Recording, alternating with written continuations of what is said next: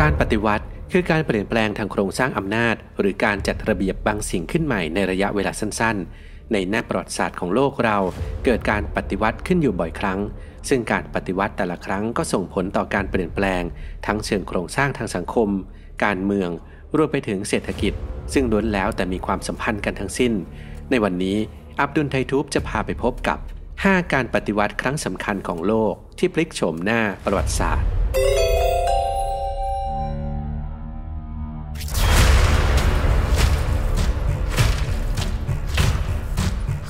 1. การปฏิวัติอเมริกาคริสต์ศักราช1765 ถึง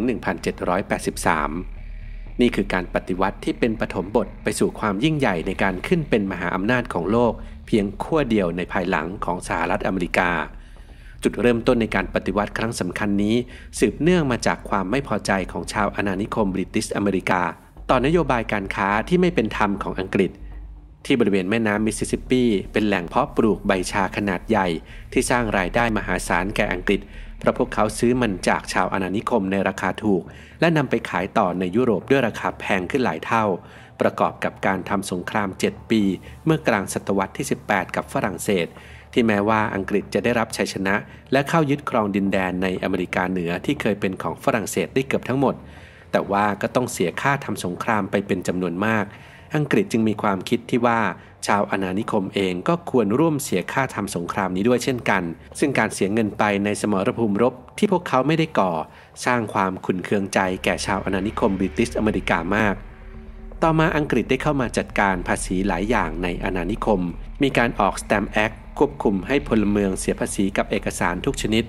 แม้ว่าจะมีการยกเลิกในภายหลัง แต่ชาวอาณานิคมก็ยังไม่ได้รู้สึกว่าได้รับถึงความเป็นธรรม เพราะพวกเขานั้นไม่สามารถมีผู้แทนไปออกเสียงในสภาได้เลย รวมถึงการคงอยู่ของภาษีชา ที่เป็นชนวนทำให้ชาวอาณานิคม แอบลอบเข้าไปทำลายใบชาของอังกฤษ จนได้รับความเสียหายในเหตุการณ์บอสตันทีปาร์ตี้ในปี 1773 ความสัมพันธ์ของอังกฤษและชาวอาณานิคมแย่ลงเรื่อยๆ ในคริสต์ศักราช 1775 ชาวอาณานิคมรู้สึกว่าพวกเขาจำเป็นต้องลุกขึ้นสู้กับความอายุติธรรมในครั้งนี้ กองทัพของพวกเขาได้จอร์จวอชิงตันมาเป็นผู้นำคนสำคัญในการต่อสู้กับจักรวรรดิอังกฤษ มีการรวมเข้าเป็นหนึ่งของ 13อาณานิคม เมื่อวันที่ 4 กรกฎาคม ปี 1176 เพื่อประกาศตนเป็นอิสระจากจักรวรรดิ แต่หลังจากนั้นก็มีการเข้าปะทะระหว่างสองฝ่ายอยู่หลายครั้ง อังกฤษที่มีคน อาวุธ และสเสบียงมากกว่ามักเป็นฝ่ายชนะ แต่ท้ายที่สุดในช่วงปลายสงครามกองทัพอเมริกันก็เป็นฝ่ายพลิกกลับมาชนะอังกฤษได้ พวกเขาได้ขอยอมแพ้ลงนามในสนธิสัญญาสันติภาพให้กับอเมริกาที่กรุงปารีสในที่สุด การปฏิวัติอเมริกาในครั้งนี้ ถือเป็นชนวนของการลุกฮือของชาวฝรั่งเศส ให้ก่อการปฏิวัติในภายหลังส่วนจอร์จวอชิงตัน ผู้นำคนสำคัญในการรบ ก็ได้กลายเป็นประธานาธิบดีคนแรกของอเมริกา 2. การปฏิวัติฝรั่งเศสคิสต์ศักราช1789 ถึง 1799 หากกล่าวถึงการปฏิวัติครั้งสำคัญในหน้าประวัติศาสตร์ จะต้องมีการปฏิวัติฝรั่งเศสในปี 1789 อย่างแน่นอน การปฏิวัติฝรั่งเศสเกิดในรัชสมัยของพระเจ้าหลุยที่ 16 เป็นยุคที่เศรษฐกิจในประเทศตกต่ำ ข้าวของมีราคาสูงขึ้น โดยเฉพาะอาหารหลักอย่างขนมปัง สืบเนื่องมาจากการเรียกเก็บภาษีที่สูงขึ้นจากภาวะขาดแคลนของท้องพระคลังทำให้ความเป็นอยู่ของชาวฝรั่งเศสในเวลานั้น เต็มไปด้วยความลำบาก ประชาชนต้องการความช่วยเหลือจากรัฐบาลทำให้พระเจ้าหลุยที่ 16 ต้องเปิดการประชุมสภาฐานันดรในรอบกว่าร้อยปี เพื่อหารือในประเด็นดังกล่าว ฐานันดรของฝรั่งเศสในเวลานั้นประกอบด้วยคน 3 กลุ่ม คือ นักบวชขุนนาง และประชาชน แม้ว่าฐานันดรประชาชนจะมีจำนวนคนมากที่สุด แต่เสียงโหวตของพวกเขานั้นนับเป็นแค่เสียงเดียว และต้องพ่ายแพ้ให้กับเสียงของนักบวชและขุนนางที่เห็นต่างจากพวกเขา นั่นเป็นเพราะชนชั้นดังกล่าวไม่จำเป็นต้องเสียภาษี และได้รับการงดเว้นหลายประการ ต่างจากประชาชนที่ต้องเสียภาษีเป็นจำนวนมาก พวกเขาเริ่มตั้งคำถามว่าเหตุใดจะต้องทำงานหนักเพื่อเอาภาษีของตนไปเลี้ยงราชวงศ์นักบวชและขุนนางด้วย ต่อมาเริ่มมีการก่อตั้งสภาร่างรัฐธรรมนูญ หรือสมัชชาแห่งชาติขึ้น โดยกลุ่มนักเขียน นักกฎหมาย และผู้ที่มีความรู้ที่ต้องการเปลี่ยนแปลงระบบการปกครองของฝรั่งเศสใหม่ จนกระทั่งในวันที่ 12 กรกฎาคม ปี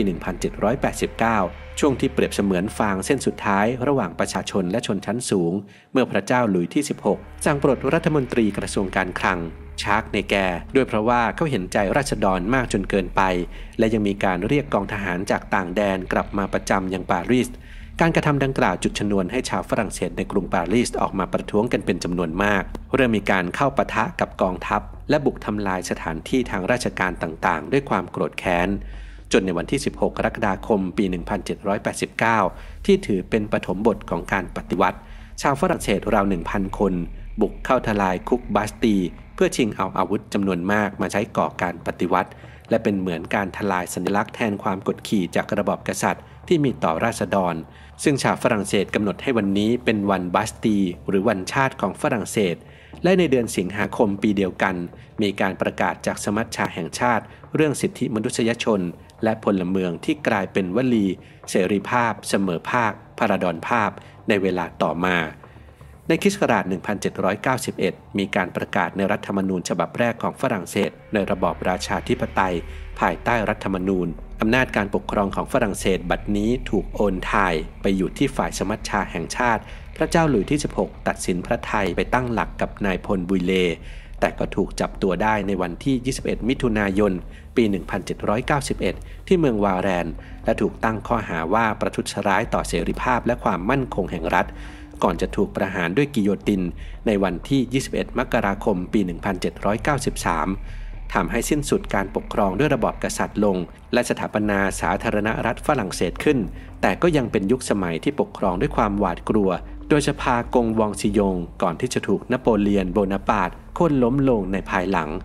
ฝรั่งเศสใช้เวลามากกว่าร้อยปีในการหาระบอบการปกครองที่เหมาะสม และมีเสถียรภาพ จนในที่สุด พวกเขาก็ได้ระบอบสาธารณรัฐที่มั่นคง แข็งแรง และใช้มาจวบจนถึงปัจจุบัน 3. การปฏิวัติเฮติคริสต์ศักราช1791ถึง1804 หลายคนอาจไม่คุ้นเคยกับการปฏิวัติในดินแดนอเมริกาเหนือครั้งนี้ แต่ว่าในหน้าประวัติศาสตร์การเมืองโลกแล้ว นี่คือการปฏิวัติครั้งสำคัญอีกครั้งหนึ่ง ในศตวรรษที่ 17 ฝรั่งเศสได้เข้าปกครองดินแดนเฮติ หรือแซงโดแมงต่อจากสเปน โดยเฮติเป็นแหล่งผลิตปลูกอ้อยวัตถุดิบในการทำน้ำตาลขนาดใหญ่ ว่ากันว่าน้ำตาลกว่าร้อยละ 40 ในยุโรปผลิตขึ้นจากอ้อยในเฮติ และเฮติยังเป็นแหล่งส่งออกกาแฟขนาดใหญ่ในยุโรปอีกด้วย เรียกได้ว่าเป็นอาณานิคมที่สร้างรายได้ให้กับเมืองแม่อย่างมหาศาลอย่างไรก็ตามผลประโยชน์มหาศาลของฝรั่งเศสก็ต้องแลกมาด้วยความทุกข์ยากของทาสผิวดำในอาณานิคมที่ถูกกดขี่มาเป็นเวลานาน ในขณะนั้นที่เฮติหรือแซงโดแมง แบ่งประชาชนออกได้เป็นสีกลุ่มคือ 1. นายทุนผิวขาวที่เป็นเจ้าของไร่ต่างๆ 2. คนผิวดำอิสระที่เกิดจากคนผิวขาวและชนพื้นเมือง 3. คนผิวขาวอิสระที่ไม่ได้เป็นนายทุน และ 4. กลุ่มทาสผิวดำจากแอฟริกา ที่ถือเป็นชนกลุ่มใหญ่ที่สุดในประเทศ ในคิสกราช1791 พวกเขาได้แรงบันดาลใจในการลุกขึ้นสู้ จากคำประกาศสิทธิมนุษยชนและพลเมือง ในการปฏิวัติที่ฝรั่งเศสเมืองแม่ ดยหวังว่าสมัชชาแห่งชาติจะมอบอิสระในการปกครองตนเองให้กับพวกเขาแต่ว่ากลับไม่เป็นเช่นนั้น เพราะสมัชชาแห่งชาติได้มอบอิสระดังกล่าว ให้แค่กับคนผิวขาวที่อยู่ในอาณานิคมเท่านั้น เหล่าทาสในแซงโดแมงรู้สึกเหมือนกับคนที่ถูกหักหลัง ความอดทนของพวกเขาสิ้นสุดลง และตัดสินใจที่จะลุกขึ้นมาปฏิวัติด้วยตนเอง เมื่อไม่สามารถพึ่งสมัชชาแห่งชาติได้ ตูแซงลูแวตู อดีตทาสผิวดำในอาณานิคมที่เคยถูกกดขี่ เขาได้ขึ้นมาเป็นผู้นำในการปฏิวัติกองกำลังของกลุ่มทาสสังหารคนผิวขาวในอาณานิคมไปมากมาย แม้ฝรั่งเศสจะได้ความช่วยเหลือจากอังกฤษที่กลัวว่าอาณานิคมของตนเองจะก่อการปฏิวัติขึ้นมาเช่นกัน แต่กองทัพของพวกเขาก็ต้องพ่ายแพ้ต่อแซงโดแมงในปี 1789 ทำให้เหล่าทาสเข้ายึดครองดินแดนในแซงโดแมงได้ทั้งหมด และลูแวร์ตูร์ได้สถาปนาตนเองขึ้นเป็นผู้นำสูงสุดของหมู่เกาะฮิสปันโยลา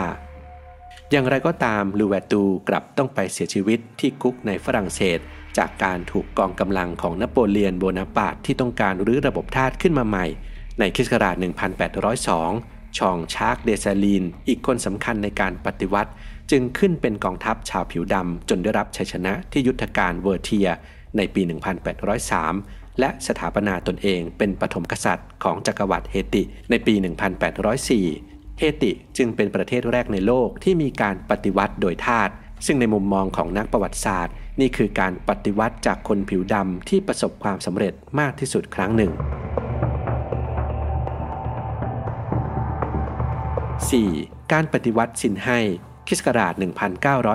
1911 ในทวีปเอเชียเองก็มีการปฏิวัติครั้งสำคัญเช่นเดียวกัน โดยปฏิวัติสินให้คือการล้มล้างราชวงศ์ชิง ในปี 1911 ประเทศจีนปกครองด้วยระบอบกษัตริย์มากกว่า 2,000 ปี จนกระทั่งเข้าสู่ยุคของราชวงศ์ชิง ที่เป็นชาวแมนจู ก็เริ่มเกิดความเสื่อมศรัทธาของผู้คนในระบอบกษัตริย์ เพราะราชวงศ์ชิง ปกครองประเทศด้วยความล้มเหลว ไม่สามารถแก้ไขปัญหาปากท้องและความขัดแย้งภายในประเทศได้ จึงเป็นชนวนทำให้ดรซุนยัตเซนนายแพทย์ชาวจีนได้ก่อตั้งคณะปฏิวัติถงเหมิงหุยที่ต่อมาได้กลายเป็นพรรคก๊กมินตั๋งในภายหลังขึ้นมา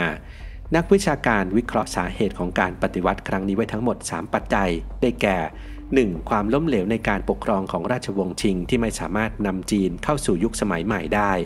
2. ปัญหาภายในประเทศ เช่น ระบบขุนนาง ระบบเศรษฐกิจ และ 3. การทำตัวเป็นอภิสิทธิ์ของชาวแมนจู ที่เป็นชนกลุ่มน้อย สร้างความไม่พอใจให้กับชาวฮั่นที่เป็นชนกลุ่มใหญ่ของประเทศเป็นอย่างมาก การปฏิวัติชินให้ได้รับการสนับสนุนด้านการเงินจากชาวจีน หัวก้าวหน้าในประเทศ และชาวจีนพ้นทะเลเป็นจำนวนมาก ดรซุนยัตเซนเดินทางขอรับบริจาคเงินจากหลายประเทศที่มีชาวจีนอาศัยอยู่ รวมถึงประเทศไทยด้วยเช่นกัน การปฏิวัติในครั้งนี้ใช้เวลาเพียง 4 เดือนเศษ ถือเป็นหนึ่งในการปฏิวัติที่ใช้เวลาน้อยที่สุด คือเริ่มขึ้นในวันที่ 10 ตุลาคม ปี 1911 จนถึง 12 กุมภาพันธ์ ปี 1912 จักรพรรดิผู่อี้ได้สละราชสมบัติ ถือเป็นการสิ้นสุดของราชวงศ์ชิง และการล่มสลายของสมบูรณาญาสิทธิราชในจีน ก่อนที่จะก้าวเข้าสู่การเป็นสาธารณรัฐในระบอบประชาธิปไตย ดรซุนยัตเซนได้ขึ้นเป็นประธานาธิบดีเฉพาะการของจีนในปี 1912 เขาได้รับการยกย่องเป็นบิดาแห่งสาธารณรัฐจีน ผู้นำประชาธิปไตยมาสู่ประเทศ อย่างไรก็ตามจีนกลับปกครองด้วยระบอบนี้ได้เพียง 37 ปี ราะในวันที่ 1 ตุลาคม ปี 1949 ได้มีการปฏิวัติครั้งที่2เปลี่ยนให้จีนกลายมาเป็นระบอบสังคมนิยมจนถึงปัจจุบัน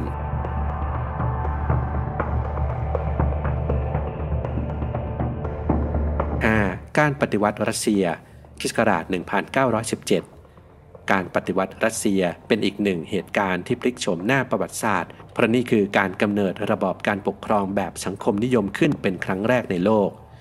การปฏิวัติรัสเซียแบ่งออกได้เป็น 2 ระยะ คือ ระยะที่ 1 ในเดือนกุมภาพันธ์ปี 1917 ที่นครเปโตรกราดพระเจ้าชานิโคลัสที่ 2 ประกาศสละราชสมบัติในวันที่ 2 มีนาคม หลังจากที่ไม่สามารถควบคุมสถานการณ์ความวุ่นวายเอาไว้ได้ เป็นการสิ้นสุดลงของราชวงศ์โรมานอฟที่ปกครองรัสเซียมากกว่า 3 ศตวรรษ สาเหตุของการปฏิวัติระยะที่ 1 นี้มาจากการเข้าร่วมสงครามโลกครั้งที่ 1 ของรัสเซีย จนเกิดภาวะขาดแคลนอาหารและแรงงานในการผลิต สร้างความเดือดร้อนให้แก่ประชาชนในประเทศ จนเกิดการก่อจลาจลที่นำมาสู่การปฏิวัติ และได้มีรัฐบาลเฉพาะการเข้ามาควบคุมสถานการณ์นี้ แต่กระนั้นรัฐบาลเฉพาะการก็ไม่สามารถแก้ไขปัญหาเศรษฐกิจที่ตกต่ำได้ และยังคงยืนยันที่จะเข้าร่วมสงครามต่อ ราคาสินค้าในประเทศก็พุ่งสูงขึ้นหลายเท่าตัวทำให้วลาดิเมียร์เลนิน ผู้นำพรรคบอลเชวิก ที่เป็นฝ่ายซ้ายในสภาโซเวียต ได้ปลุกระดมประชาชนให้ลุกขึ้นมาปฏิวัติ และเป็นการปฏิวัติระยะที่ 2 ในเดือนตุลาคมปี 1917 ซึ่งมีความสำคัญเป็นอย่างมาก เลนินได้เข้ามาแก้ไขปัญหาหลายอย่าง เขาชูนโยบาย สันติภาพ ขนมปังและแผ่นดิน และจะพารัสเซียถอนตัวออกจากสงคราม